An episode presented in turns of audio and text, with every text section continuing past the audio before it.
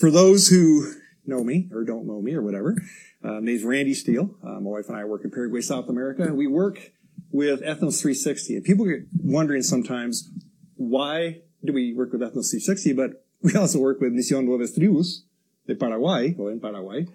Uh, what's the difference with that? Well, the thing is, Ethnos 360 is who we are missionaries with here from the United States. And then as missionaries with the United States, we work with a mission organization in Paraguay called Misión de Nuevas Tribus, New Tribes Mission in Paraguay. And what happened is, is a number of years ago, um, it, New Tribes used to be based out of the United States, and began to realize that this is not really effective, that there's a central group in the United States controlling everything around the world. Because you've got multiple cultures, languages, you've got other organizations already coming up. So now it is, we are part of what's called a Global Partners Agreement. In Paraguay, I am a member of New Tribes Paraguay, uh, Misión Nuevas Tribus Paraguay, and we are part of a, a, uh, a group of mission entities from around the world would have all the same standards, all the same doctrine, and everything else. We all sign into this global partners agreement. And so the United States does not, in a sense, control everything like they used to. They are a member of that larger group. And it really works out very, very well. But that's why we are actually with both groups. Um, this thing here, a thriving church for every people, that's our goal. That's what we want is every place that we uh, are working at. We want people to uh, have a thriving church, have a church that's growing, that's mature, that can go on their own and stuff. Uh, in Paraguay, there are 19 different tribal groups. And well, Lori and I had worked here with the Usher uh, uh, Ubitoso, which is Chamacoco. We'd also worked with the Ache uh, in this area here. And uh, Lori's parents had worked with the Ayude up here in Chaco. So there's all these different groups. And as you look at that, you will realize Somehow something is not working here. There we go. 19 different groups and 19 different cultures and 19 different languages. And that's the thing. Some of you are aware of that. Some may not be who are listening in right now. But um, everyone is distinct. Every single one has, at least to degree, differences in what they believe. Some of the languages are similar. They have, there's a, a number of different linguistic families in Paraguay, but even though the same linguistic family, they can be very different in how the language is. Um, as you look at it, what we do in Paraguay is as a mission, we're involved in Bible translation, literacy, and foundational Bible teaching. And the idea of foundational Bible teaching, as you're aware, is the idea that you lay a foundation from the Old Testament so you understand the New Testament. Sometimes we make the error of just starting out talking with people about who Jesus is and all these different things. We make assumptions that they understand who Christ is, who God is, um, what, who man is, what sin is, what the punishment for, er, for sin is. We make those assumptions. But if people are not clear on those truths, do they really understand the gospel? Actually, Paul kind of talks about that, and that's actually what he would call a different gospel. Uh, some of the cults and different ones have a different view on who Christ is. Well, if their Christ is what they're putting into the gospel message, it's not the gospel. And that's the things we have to understand with that. So the idea of uh, foundational Bible teaching, laying a foundation from the Old Testament, you teach key points from the Old Testament, is has been really uh, a good way of helping people come to a saving knowledge of who Christ is. Okay, since the work began in Paraguay 75 years ago, there's been 154 missionaries who have come to Paraguay to reach tribal people with the gospel. Uh, disciple believers translate the scriptures and see churches established. Um, Currently, there are 30 missionaries serving in Paraguay, and uh, that's over uh, a lot of years. As you look at that, we are involved. We have been planted churches uh, amongst the uh, the Ushioso, the which is the uh, or the Ushias, I should say, the Chamacoco, where Lori and I were at. Uh, also the Ayude, where Lori's folks were at. The Exet Sur, I have a problem saying that. The Pai Tavytera, the Maka, the Angaite, the Ache, where we were also at, and then the Manjui. Um, those are groups that now have established churches in Paraguay through the ministry of uh, Ethnos of New Tribes Mission over the years. Uh, looking at that, we are also involved as a mission in supporting churches that are already there amongst the Sanapana, the Nivacle, and the Ava Guarani. So there's churches that were begun by other groups, but they need help. They need translation work. They need to mature in different areas. Having believers is not the end of the story. What does it say uh, in the, in the Great Commission. It says teaching them to observe all things. It talks about making disciples, and we have to keep that in mind. And yet that's what, so many times we think, well, they got saved and so we're done. Uh-uh. That's not it. People have to mature as believers. as you look at that, uh, translation and revision work has uh, gone on and been involved, New has been involved in that in the Ayure, the Exet Sur, the Maka, the Angaite, the Ache, the Manjui, Sanapanandi Vakle, and Chamacoco, the Ashir. And currently, we're continuing translation work in the Ayure, the Manjui, Sanapana, and Anivakle and stuff. And so there's a lot to be praying about there. It's so cool is, is they have God's word in their language in a way that they understand. Okay, I speak Spanish. I'm fluent in Spanish. Um, I have exposure to other languages. I know them to varying degrees, but English is my heart language. And English is what I understand so much deeper. I can study in Spanish, I can read it, but English is what speaks to me to a whole lot greater degree than, than even uh, reading in Spanish. The need of laborers. There, you'll hear this over and over again, but it's the truth. There is a huge need for people on the mission field. And we're going to get into that here real quickly. Um, the Lord said to pray to the Lord of the harvest, to send forth laborers into the harvest. One thing I will not do is I am not here to guilt anybody into it. The worst thing that can happen is for a missionary or somebody to come in and guilt people into getting involved in world missions. The bottom line is we're all supposed to be involved in world missions. And one of the things that I appreciate here with Cardwell is that I look around this room and you guys have been involved in missions in, in so many different ways, whether you're physically there or not.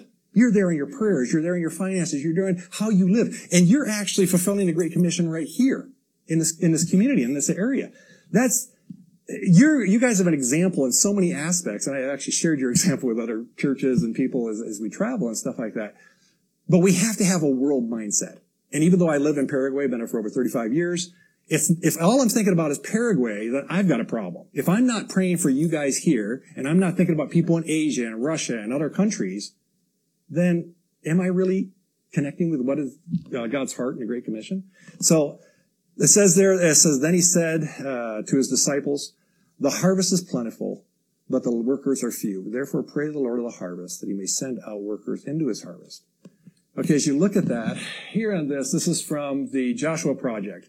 Okay, the current statistics of the way they have it uh, looked at here, unreached, and you know, they figured that there's roughly 17,000, almost 17,500 um, uh, people groups in the world. They would consider 7,400 plus of those as unreached. Others are minimally reached, others are superficially reached, partially reached, and significantly reached. Okay. That's just some statistics there. You can look, find that online. You look at here, the total population of the world is almost 8 billion people. Of that, unreached is considered to be over 3 billion. 3 billion 300,000, like that. Uh, or 300 million. 3, 3 billion 300 million.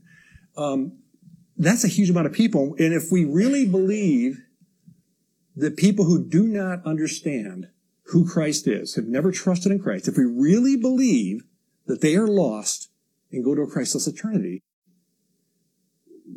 that should affect how we live. It should affect how we give. That should affect how we pray. And, and like I said, I think this church has been a, a huge example of that, but we can always continue to grow and do better. As for myself as a missionary, I think about that. Sometimes you just get tired. And yet, I don't want to lose that vision either and stuff looking at that, this is what is a people group for evangelization purposes. A people group is the largest group within which the gospel can spread as a church planting movement without encountering barriers of understanding or acceptance. I can pass this on to you later and stuff. It's, this is, is good information because how do people decide what a people group is? And down here, like it mentions, in most parts of the world, lack of understandability is the main barrier and appropriate, uh, and appropriate to define a people group. But in other parts of the world, most notably in portions of southern Asia, acceptance is a greater barrier than understandability. In those regions, castes, religious tradition, location, and common histories and legends may be used to identify the primary boundaries of each people group. Uh, language can be secondary to those boundaries. But you've got to take that into account. When you're, when you're dealing cross-culturally Everybody doesn't think like people here in the United States. One of the things that drive me bonkers, honestly, is when North American missionaries come to Paraguay and kind of expect the Paraguayans to adapt to them. It's like, no, no, no, no. I'm sorry. You're not in Kansas anymore, Dorothy. And people who know Wizard of Oz will know what I'm talking about. The old people. Anyway, sorry, anyway. But the thing is, is with that, the thing is with that is that we have to understand that we have to adapt there. Um, I am thankful that by God's grace, we continue to adapt after all these years to Paraguayan thinking, to Paraguayan life, and stuff like that. Okay.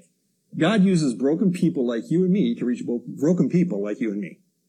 Uh, some of these things you may see from Facebook that I've done these things up usually at church. I'll do a, a devotional for about 10, 15 minutes in Spanish and I translate to English and these are some of these thoughts. But this idea of broken people, okay, any of those who know us, and I'm not going to talk to you ladies right now, so be quiet, is, uh, um, is you know we are not perfect.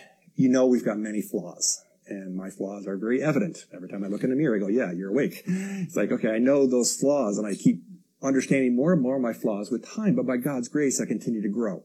And the thing is, is broken people is who God uses and stuff. So when somebody said, you know, God could never use me, oh, great, you're in a perfect situation and location for to be used in hand. What I want to talk about tonight is something that's dear on my heart, and I'll try to be very wise in how I say some of these things as we're live streaming. But um, what has taken people out of the work? And I mentioned this morning that over the last number of years, as I've been a language and culture consultant, there have been 41 people that I've had the privilege of being involved with discipling in uh, discipling spiritually, discipling in uh, and how to develop relationships. The funny part is, is people come overseas and they don't know how to have healthy relationships in their own culture. Now they're in a second and a third culture, and so that's a struggle. So discipling them in those areas from the things that I'm learning and what I understand, and also in the area of language and culture principles, because once they get into a tribal location, they're on their own. If I can work with them in the capital city to learn how to apply those principles, then they're much better prepared for the intermediate and the, the not constant involvement that myself or my co-consultants have with them as they're learning language. But I mentioned that as, as how many people out of those 41 are still there? And it's actually 11. Now I keep saying a third, but actually it's not a third. It's like a quarter. I, my math was off. That's not like I, not, maybe it's new math. What do you call it? The modern math or something like that. Uh, the thing is, is 11 people. And out of that 11, I, I need to be careful with this Okay, what I'm sharing with you tonight is my perspective. And I can be wrong in some of these situations, but from just things that I've seen and learned, conversations, this is what the Lord has laid on my heart. And some people have left Paraguay with very good reasons. They, uh, the Lord was definitely lead them in a different direction. Some have had a huge struggle with learning language, and so it was just a, a wiser thing for them to find another ministry. Uh, others have left because they came to Paraguay with baggage, things that they never dealt with before they left home. Things with parents, things with siblings, things with their past, and they just kind of ignored it or it's not really a big deal and then they get into a secondary culture and as things come to the surface. And what we've tried to say is to try to explain to people is the things that you're struggling here in the capital in Spanish and, uh, and Paraguayan culture study, once you get to a tribal location it's even more remote, it's going to be two, three times as hard. You're already struggling with some of those things. And if sometimes folks has not been able to quite deal with those adequately, and so they've needed to actually leave Paraguay to deal with things that probably should have been dealt with before they came. It, it breaks my heart when they leave like that because I love these people. These 41 people, and I'll choke up saying this, is I'm, I'm talking about this. These are people I love. These are people that I have tried to pour my life into. These are my coworkers. And I hate seeing the struggles. Some have left because flat out sin.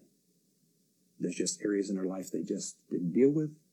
Came to a, a point where they were known, and I tried to deal with some of them through a leadership deal and things, and got to a point where we said, you know what, these are areas in your life that you need to go back and be under the guidance of your home church because it's beyond what we can deal with right now and, and stuff. Then others have left because of some of these areas that I'm going to talk about. And it involves people on teams it involves people who had major conflict with coworkers.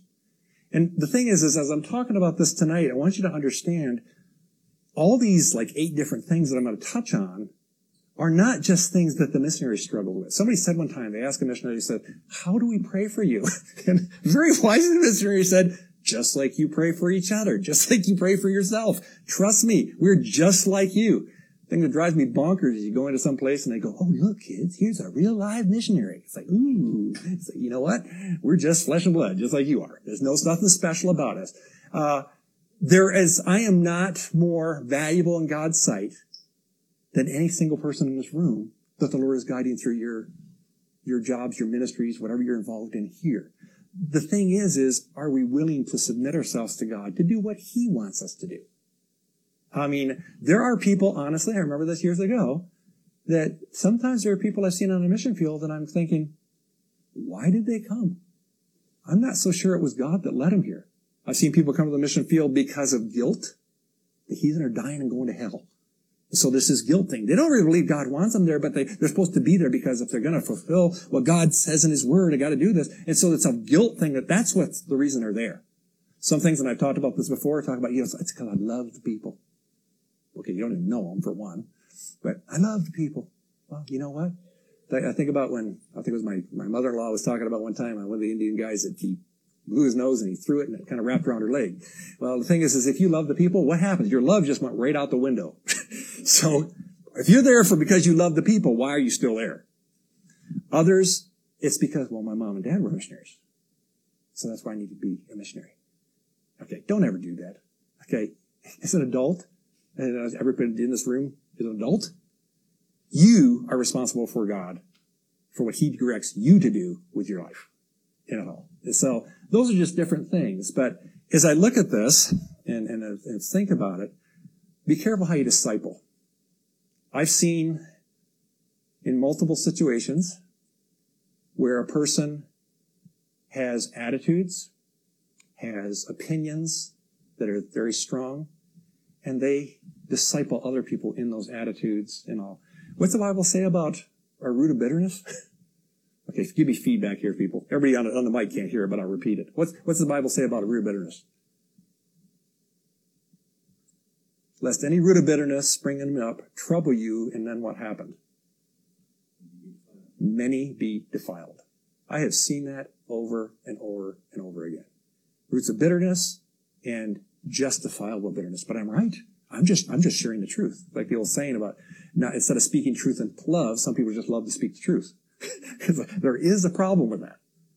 And yet this happens so many times. And what's this idea discipling is like, you'll see somebody that's got an attitude about something, and all of a sudden you find almost word for word the same attitude coming out of other people, and you're going, hmm, something's going on here. Paraguayans that do this, they go, it's like, okay, look at it closely. Okay, keep your eye on that. And yet that happens. And I'm sure, honestly, I'm sure I've been at fault for that too. And I pray that God will show me when I do that because that's not the way to do it. If I am discipling in proper things, yes, but if I've got a root of bitterness or an attitude that I'm spreading, no, that's not good. And, uh, so anyway, I, I think about that. You look at this, unbelievers don't read the Bible, they read us. And I think about that for myself. Um, it was interesting. You guys know that I just had surgery. I was in the hospital for four days when it's supposed to be kind of outpatient stuff like that. It was very interesting being in the hospital and uh, interacting with the nurses, the cleaning staff, and different ones, and just looking for opportunities to share with them about Christ and to share with them about what was going on. It was interesting because the nurses, when they came in to do things, they'd stay there and talk. The, the, the cleaning staff would stay and talk. Was talking about different things. I was talking about some different things with my father-in-law passing away recently and kind of working and looking for opportunities to do whatever I could to get to the point of sharing more and more about Christ, but at least show Christ through my life. And I, I was talking about grief and stuff like that, and all of a sudden this, this one gal, she just about started crying. And I said, oh, oh what's going on? I said, if you don't mind telling me what's happening. She says, I found out a week ago that I'm getting divorced. And it was just crushing for her. So I used the opportunity to just share some with her. There's two things, I'll interject here. There's two things in every interaction that I have with people that I want people to see. The first thing is, is I want them to see Christ through whatever I say, even if I can't say anything, did they see the character of Christ in me? And to whatever degree I can talk to them, I want to get to the point of them getting to know more about Christ, getting to know the gospel. And that's my goal, honestly, with every single person that I meet. Whether it's the cashier at the grocery store, whether it's the guy that's I, I meet on the street, whether whatever it is, that is always in the forefront of my mind. And the second thing is, is I want them to be more encouraged when we separate than they were when I get together with them. And I've seen that. And we've, we've seen that like you're, you're in Walmart and you got a cashier that's having a rough day. And you just kind of encourage and you thank them and you're talking with them and you just dialogue with them. And it's like their day is better when you leave and stuff. There's a saying that a friend of ours, Rob Ketchum, had. It's like, all of our, was it, all of our friends uh, make us happy, someone to come and someone to go. It's like, well, the thing is, I want to be the one that they're happier when I go. It's like, okay, some of you could probably relate to that. But anyway, okay, anyway, here people on live stream who don't know me well are going, who is this guy? Okay. The sacrifices of God are a broken spirit, a broken and contrite heart of God you will not despise. That's what God wants. Is this a goal for our lives? Do we honestly have an attitude of having a broken spirit and a broken contrite heart before God? Seeing, being broken? Seeing our lack of really value in the sense of who we are, but yet at the same point realizing how much value we have. Okay, the whole thing with self-esteem is like, you know, people struggle with that. The Bible does talk about the fact that in me is no good thing. I really have no value in and of myself. That's the one side of the coin. The other side of the coin is I have so much value that God gave the most precious thing he had to die on a cross to pay for my sins. I can't have more value in that. But when my focus is on me, I'm in deep doo-doo. I'm in trouble. But when I focus on Christ and who he is and what he did, that's a whole difference. And the whole thing is, is sometimes it's, it's more self, it's more Christ esteem than self-esteem. Our problem too many times is we're too self-focused. And I, that is a major issue today. Okay. The preaching that the world needs most is the sermon and shoes that are walking with Jesus Christ. That was Moody said that. And that is oh so true. Okay. Look at that. What takes people out of the work? First one, not giving people the grace to grow or not realizing that people have grown. A number of years ago, I uh, saw somebody that I hadn't seen in many years from when I was in the Air Force. And unfortunately, they still treated me and they brought up some things. It's like they had frozen me in time that I was still the same person that I had been like many years before. I've often thought about that. My mother and father-in-law, if they ever had gone back to Paraguay, they would go back in their minds. Paraguay was like it was when they left many years ago. It would be a real shock for them to see it now. For you, Bella Rhoda, going back there, it would be a real shock. But the thing is, is we do that with people. We still think they're just the way they were. By God's grace, I pray that I am a different person today than I was 10 years ago, five years ago, last year, yesterday. I hope I'm growing and changing. And we do a disservice when we don't um, give people the grace to grow and we're trying to be the Holy Spirit in our lives. We try and force the growth and stuff like that. Instead of giving people, let God work. I've told people different times when talking about the Bible and stuff like that, and they'll get upset at me what I'm sharing, and I'm trying to share very graciously and gently and wisely, and they get upset, and I'll tell them, you know, if you have a problem with what I'm saying, take it up with the author. I'm just the messenger. And the thing is, is do we, are we understanding that, letting people grow? Perfect example was Luke. Uh, in, in uh, it says, uh, Luke is with me. It says, uh, with John Mark, excuse me. And if you remember the whole story of that, where Paul didn't have a lot of confidence in John Mark because of some things that had happened. But what happened later on? He said, you know what? He's profitable for the ministry. Bring him along. Paul did not freeze him in time. He realized, you know what? He's matured. He's grown. Do we deal with other people that way? That's one of the problems that I've seen that's caused division and problems with people in churches and, over, and, and, and overseas that knocks people out of the work. Don't freeze people in time. We tend to remember people as they once were and tend to forget that they all grow and we all change. Okay. Could you imagine, everybody in this room, can you imagine if somebody considered you the way you were 15 years ago? Now, some of you maybe like that. It's like to be 15 years younger, but the whole thing is, is maturity wise and stuff like that. no, 15 years ago for you, we only go there. nobody can see who I'm pointing at. Okay. Yes, yeah, yeah, yeah. Because 20 years ago, I thought we don't talk about diapers and all that kind stuff. Okay. A lack of humility and repentance. Okay. God opposes the proud, but gives grace to the humble. This whole thing of um, repentance and humility. I know a situation where some some teammates are trying to work through something, and one was very repentant and just saying, you know, if we have done something wrong, we want to know. Um, and we're sorry. We didn't, we don't mean to hurt anybody. We don't mean to be, to do things that are wrong or whatever. And the other was like, well, I didn't do anything wrong. okay. We need to ask ourselves, have we done something wrong or not? The, I use the example. It's like, what we, we're, we're, we're basic, we're, we're real easy at pushing the blame to somebody else. If I take this thing here and I, I push it off onto the floor, what would I say? It fell. Like it decided, okay, I'm going to just jump off here and I'm going to fall on the floor. Well, no, you pushed it off. I pushed it off. That's why it fell. I knocked it off.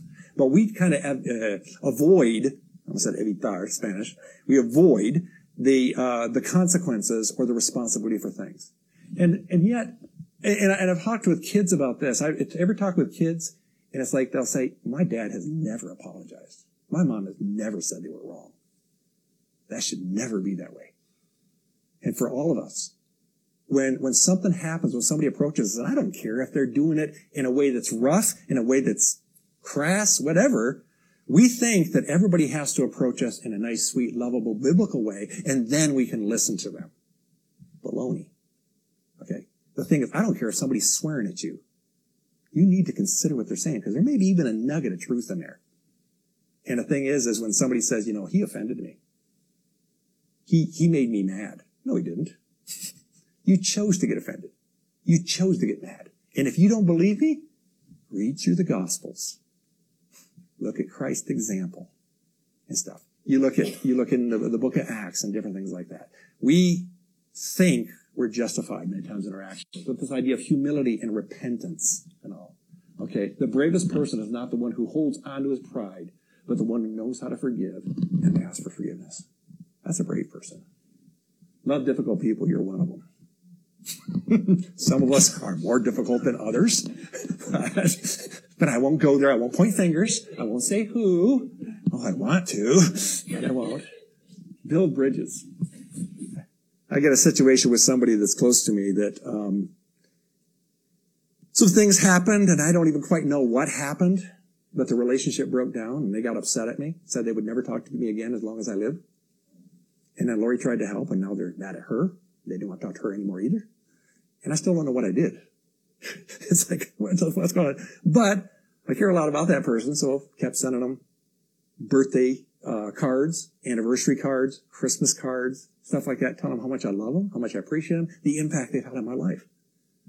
Well, lo and behold, here a little while ago, they got a hold of me and said, did you have your surgery yet? I'm going, they know about my surgery. Well, I've been sending our, our prayer updates to them, so they're reading them. surprise, surprise. I, was, I didn't expect that. And so we communicated a little bit and then some things had gone on. We had wanted to see them when we came back and, and the individual, um, they, I, I made some mistakes and wanted to go see them too quickly and their health wasn't good. And anyway, long story short, it was interesting. Um, they reacted pretty strongly and I tried to act, react very graciously to their reaction towards me. But here, a little bit after they, they wrote me about asking about my surgery, they wrote me and they said, would you please forgive me?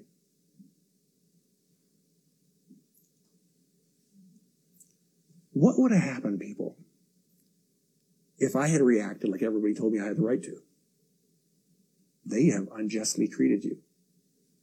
You have the right to react. You have the right to just, and Christians even. It's like, you know, they can't treat you like that. Like, who says? like I've said before, you know, the Bible says we're dead in Christ. Okay. A corpse in a coffin never sits up and I says, I have the rights. Okay. We are dead in Christ. My rights. And I, it's funny because the, the whole pandemic business, there was somebody in Paraguay and they were talking about their rights and stuff like that. Okay, you got to understand something. What you're talking about is rights in the United States. We're not in the United States. We're in Paraguay. Whole different culture, laws, everything else. It's like, oh, you, you can't say, well, I've got the right. They don't have the government doesn't have the right to tell me this. Oh, yes, they do. It's like surprise. But anyway, this whole idea of building bridges, it's hard when you reach out with your hand and it's slapped and you reach out and it's slapped and you reach out and it's slapped. And I don't know how long we got to go, but here we'll go for a little bit. Okay. I saw William just looked. If everybody doesn't William looked at his watch. Okay. so, but, but you stick out your hand, you stick out your hand, and it gets slapped. You stick out your hand, and it's slapped, and that happens seven times. It's like that's it. I'm done. Seems like I remember a story, something in the Bible about seven times. What was that? Jesus said seventy times seven. Yeah. And the thing is, is like that. It's hard when people treat you unjustly. It's hard when people treat you roughly. but keep trying to build bridges because the Christ that people need to see is through you. Another thing here, not seen through other people's eyes. This is huge.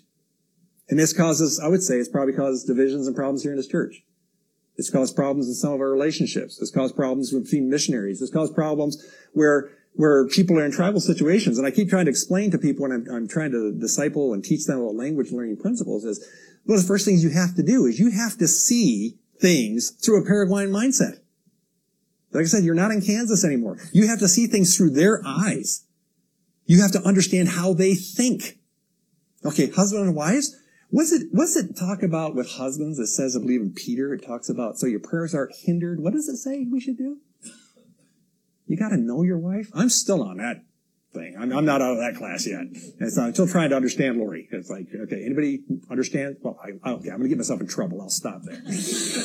um, the, the thing is, is, is like, you know, the whole thing of understanding through somebody else's eyes. You can only really communicate when you see things through another person's eyes. When you're talking with somebody for the Jehovah Witness, somebody that is a Mormon, somebody's from another religion or whatever, unless you understand how they're thinking, you're not really going to communicate. It's got to be two people talking to each other. When you're trying to deal with issues and problems and help and encourage somebody, you have to see it through their eyes. Sometimes something that would never be a struggle for you is a huge struggle for them. See it through their eyes. But not seeing through their things through their eyes has been a huge difficulty because everybody comes at it one directionally. Uh, I talk about it. I talked with my co-pastors the difference between talking at people and talking with people. And in a church in Arizona a number of years back, I was teaching and I, I uh, asked the, the, the teens and the jóvenes that were there, that's actually teens in Spanish. Anyway, the, I was talking to them and I, uh, in the whole crowd, and I asked the, the teens, I says, how do you feel when an adult, your parents or some other adult starts talking at you?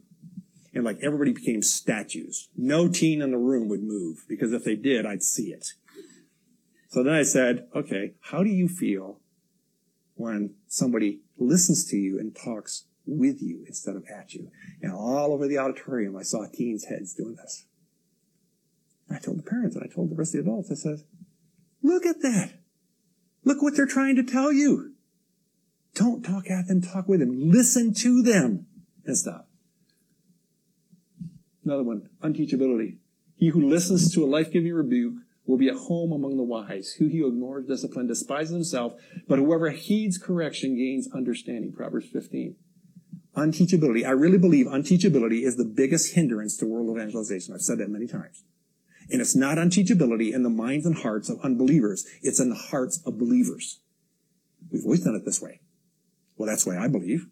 Well, that's, that's, uh, even, uh, I, I, how would I say this?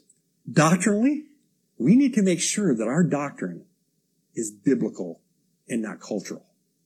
It's not just the way we were taught. It's not just the way our church is. It's not just all these things.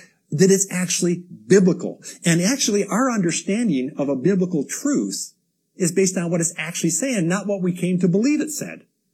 I had a passage here uh, a while ago that I had taught how many times, and then as I got to realizing that I was in, I was teaching it according to how it was translated, not actually what the passage meant. And I'm like, oh, I got to go back and reteach some of that stuff. But we've got to be open to that. I'm not saying be wishy-washy on doctrine, but we've got to make sure our doctrine is biblical and the way we teach is biblical. The greatest lesson I've learned in life is that I still have a lot to learn. I think a guy that said that was in his 80s or something like when he said that. And I think about that. I have so much to still learn. The, the cool thing is, is everybody in this room is my teacher.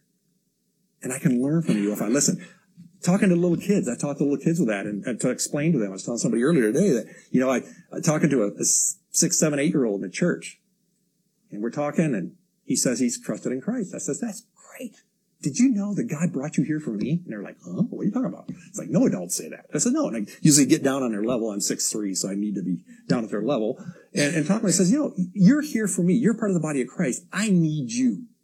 There's no parts of the body of Christ that don't matter. The question is, is are we willing to listen?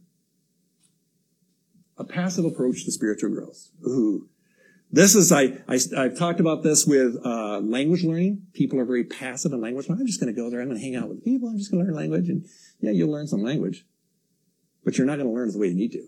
If you want to learn language, You've got to pursue it. Uh, how many of you have ever taken college courses? Okay. Could you just go to class and go, whatever, I just got to teach me. Just, does that work? Nah. Didn't work in high school, didn't work anyplace. But if you tried that in high school, you really didn't usually well, do too well. Here's something to think about. Are you that? Or are you that? Passive or active? The thing is, is how many people come to church on Sunday? William's going to teach. It's like, oh, William, great. I'm so glad you spent all this time preparing. feed me, feed me. And yet that's what happens. And we take that approach spiritually. I'd ask people, I said, I'd say, okay, okay, here's a question for you. Name, or, or think about it in your mind. Think of one, two, or three things that right now God is trying to grow you up in.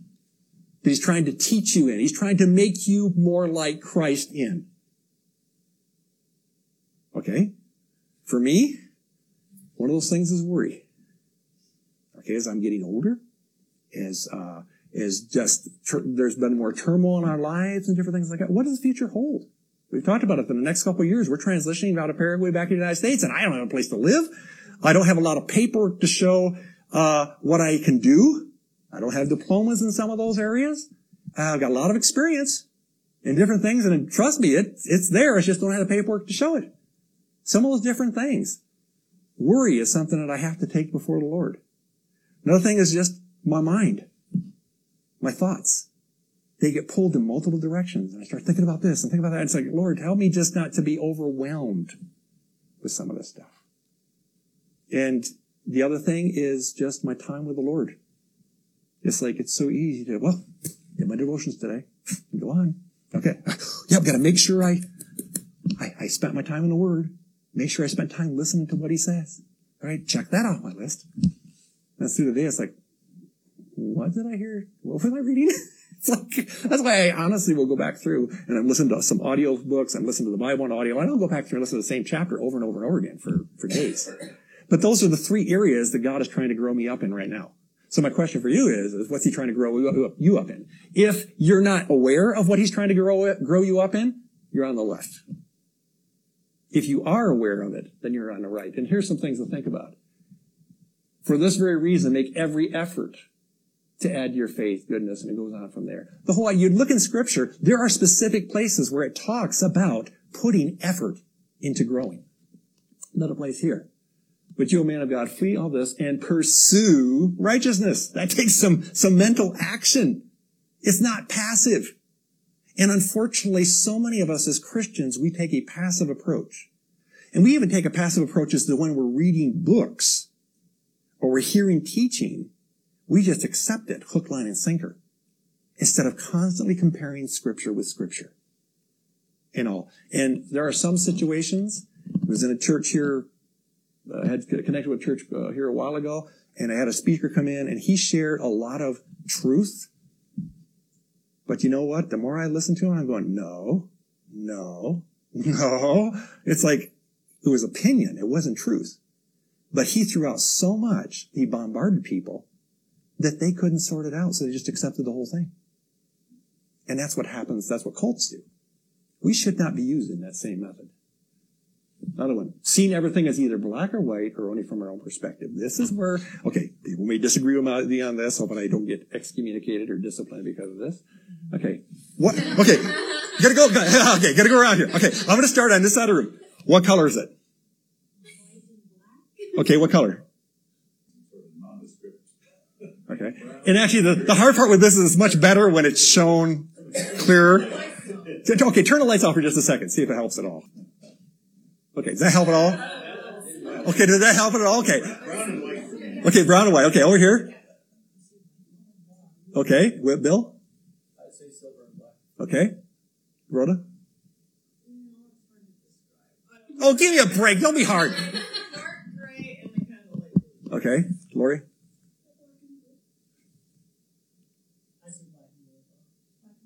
Okay, you can turn the light back on. Okay. The thing is, is people will say blue and gold. They'll see black and blue and all these different things. There's all these different, but the funny part is, is it's the same dress. Why are we seeing it so differently? What's wrong with you people? Don't you know what this looks like? So see, I can have an opinion as to what this looks like and I can go, you guys are all wrong. You're all in sin. Because you don't see the dress the way I see it. Well, and there's some variants on it. It doesn't I'm not telling you what I see. I see black and blue, but some people see gold and different things as you look at this. But says, this is, it just set off the internet. Okay. Well, you can't see it on this, but you can on others. like if you look, if you look down here on my computer, you can see the gold down here. But the thing is, is that just people are like, it is how our mind works. There's a whole scientific reason as to how it is. But it's all the same dress, people. Okay. This is what happens so many times. Okay. We're looking at this. I got a cup. Okay. And this is my cup and I'm looking at that side of it. You are looking at that side of it. So we're describing the cup. And I say, it has a fish. And you go, no, it has a fisherman. And he's in a little screen or whatever. And he, are you blind? It's a fish. No, Randy, there's a fisherman. You go back and forth and back and forth and back and forth. Who's right? Both are right. Here's an interesting one. Yeah, who's it? Who? What's right? Okay. But people, churches have been divided over stupid stuff like this. The color of the hymnals. Well, we gotta have a red hymnal because it shows the blood of Christ. No, we need a purple hymnal because of royalty. That's a really good thing to argue over. And churches will split over stupid stuff like that. But if you look at this, here's something I want you to chew on for a minute. A, there's difference of a clear command versus a principle that is commanded in scripture and a personal preference. Okay. As you look over here, there are clear commands in scripture. Don't lie, don't steal. There's things that are very clear commands that are for universal for everybody, okay? There are other things that are a principle that is commanded. Showing respect, showing love, like here it talks about showing love to one another and stuff like that. Okay, somebody describe me. How do you show love worldwide? Not just here in Cardwell, Montana. How do you show love in Paraguay, South America, Asunción? How do you show love in Papua New Guinea? How do you, how do you show respect? Those kind of things. It's a biblical principle that actually looks a little bit different depending on the cultural thing without violating the principle. The problem comes in is over here is when God has impressed upon my heart how to apply a biblical principle. You know what? I think that every person, here's, here's an example. Uh, well, okay, I'll go with these examples first. And Lori's always nervous when I do this in some churches because she's like, okay, maybe this is how they are. Everyone should stand when the Bible is read out in church. Okay. That is what Christians do. And if you don't do that, that's bad. And there are verses in the Bible that talk about where people stood and also. It was never commanded. And just because it was an example of somebody doing something doesn't mean we're all supposed to do it. Now, if you, before the Lord, He lays upon your heart to do that, great. But do not take what God has impressed upon your heart and now say, this is proper biblical Christian behavior. And yet that's what happens. We shouldn't use guitars or other instruments of worship in church because they're worldly. Okay? I look at it, okay, I played percussion for six years. I played in orchestra, did different things. I love percussion. But the thing is, is I know of people who get upset about that. And I try and be very gentle with it. But the thing is, is for me with percussion, I always, in my thinking, the percussion supported the melody, which supported the words. So many times we're so worried about the music, we're never even listen to the words. It's like, listen to the words, people. Somebody was I was in a discussion with some people one time and it was some ladies and I have a tendency to stick my feet in, which some of you know that when there's something going on. And, uh, and so they were going on and on about the fact of, you know, I just don't like this new worship music. It's just repetition over and over and over again. And the Bible does say, you know, it talks about being repetitions and blah, blah, blah, blah. I'm like, so I stuck my foot in. He says, hmm, well, that's interesting. Was the same revelation? There's something that the angels are doing over and over again for all eternity. What's that? Holy, holy, holy is the Lord God Almighty for all eternity. The same thing over and over. That's kind of a repetition. So where's the problem? Maybe the problem wasn't the repetition. The problem was the vain. It goes back to the motive. It goes back to why are we repeating stuff?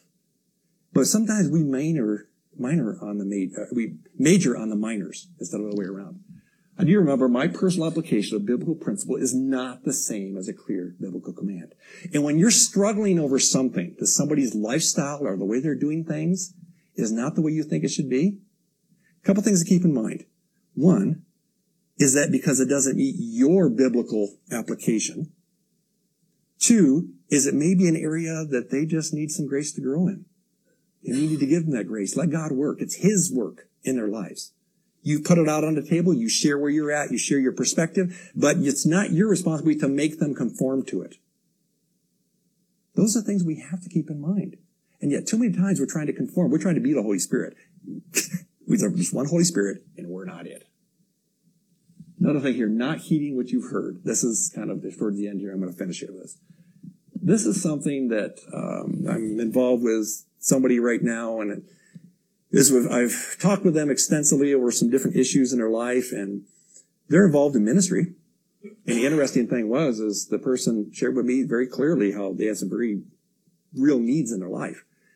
As we were talking about this stuff, um, I had met with them here quite a while ago and continued contact, and I shared these these basic principles with them. Matthew 13, 3 to 8 talks about the parable of the sower. And it talks about how the, the seed went out on the path, and it says that those, that, when Christ explained, it says that was the person who didn't understand. The person hears the truth, the person doesn't fully understand the truth that was shared with them, and Satan works to help them or to make them forget it. And that's the whole thing is, is, and I think about that we're sharing the gospel.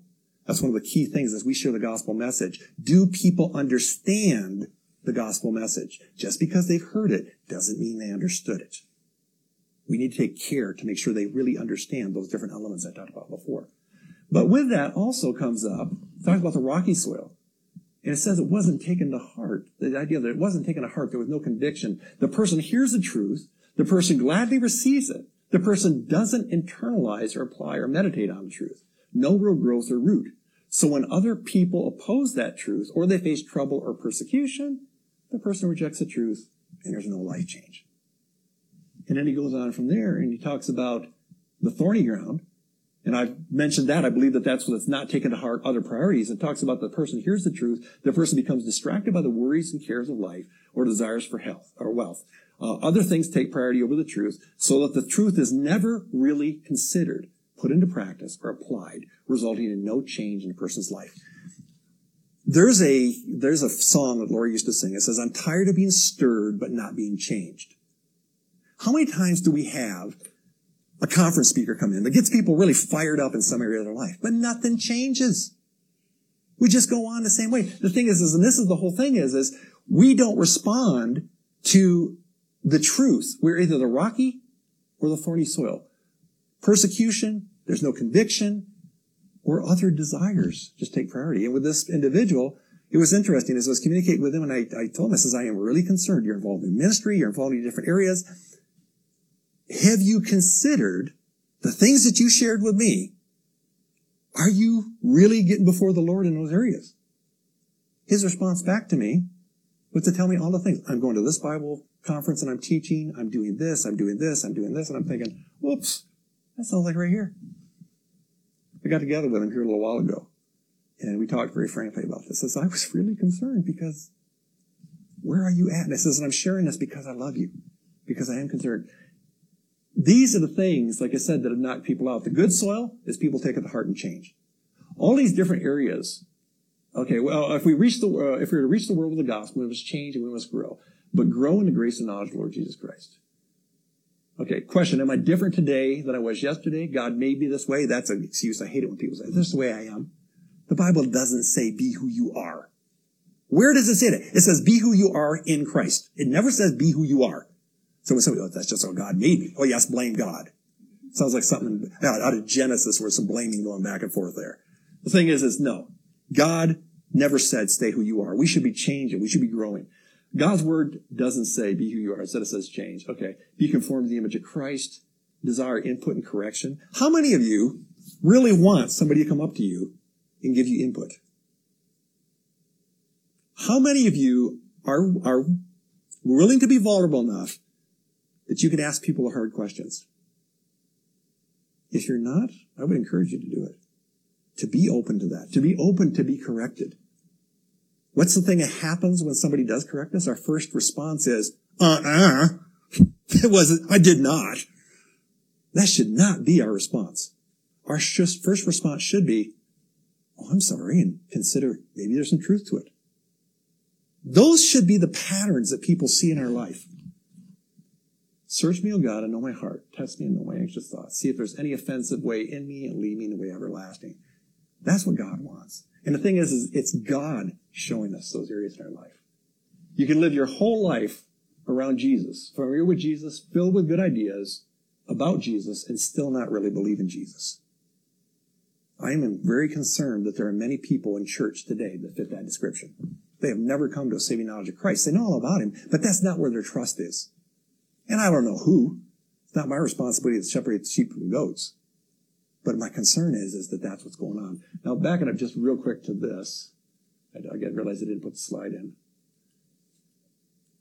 Okay, with these, these areas, like I said, are things that I have seen that I honestly believe, from my perspective, have knocked people out of the work. That's why people have come home. That's why they've gone on to other areas of ministry. It's very easy to, because you're not dealing with things, to find God calling you someplace else. It's very easy to do. And I'm not saying sometimes people have been legitimately led to other ministries. Sometimes when things have not been dealt with in their past, or they're not dealing well with the relationship that they've got, they're just jumping ship. It's like, is it really God guiding? Or who's guiding? And stuff like that. But these areas are all things that affect every single one of us. And you could actually take every single one of these and do a whole sermon series on them. Because there's an awful lot there. Anyway, uh, I believe this is it. Okay. You're the light of the world. And actually, you see the candle over here. That's the whole thing of it. What kind of light are we? Where are we really at? Are we showing Christ through our lives in the way it should be? Or is there still too much of Randy? There's still too much of you. That's what the world needs, is they need to see Christ in us. Anyway, that's my sermon for tonight. So.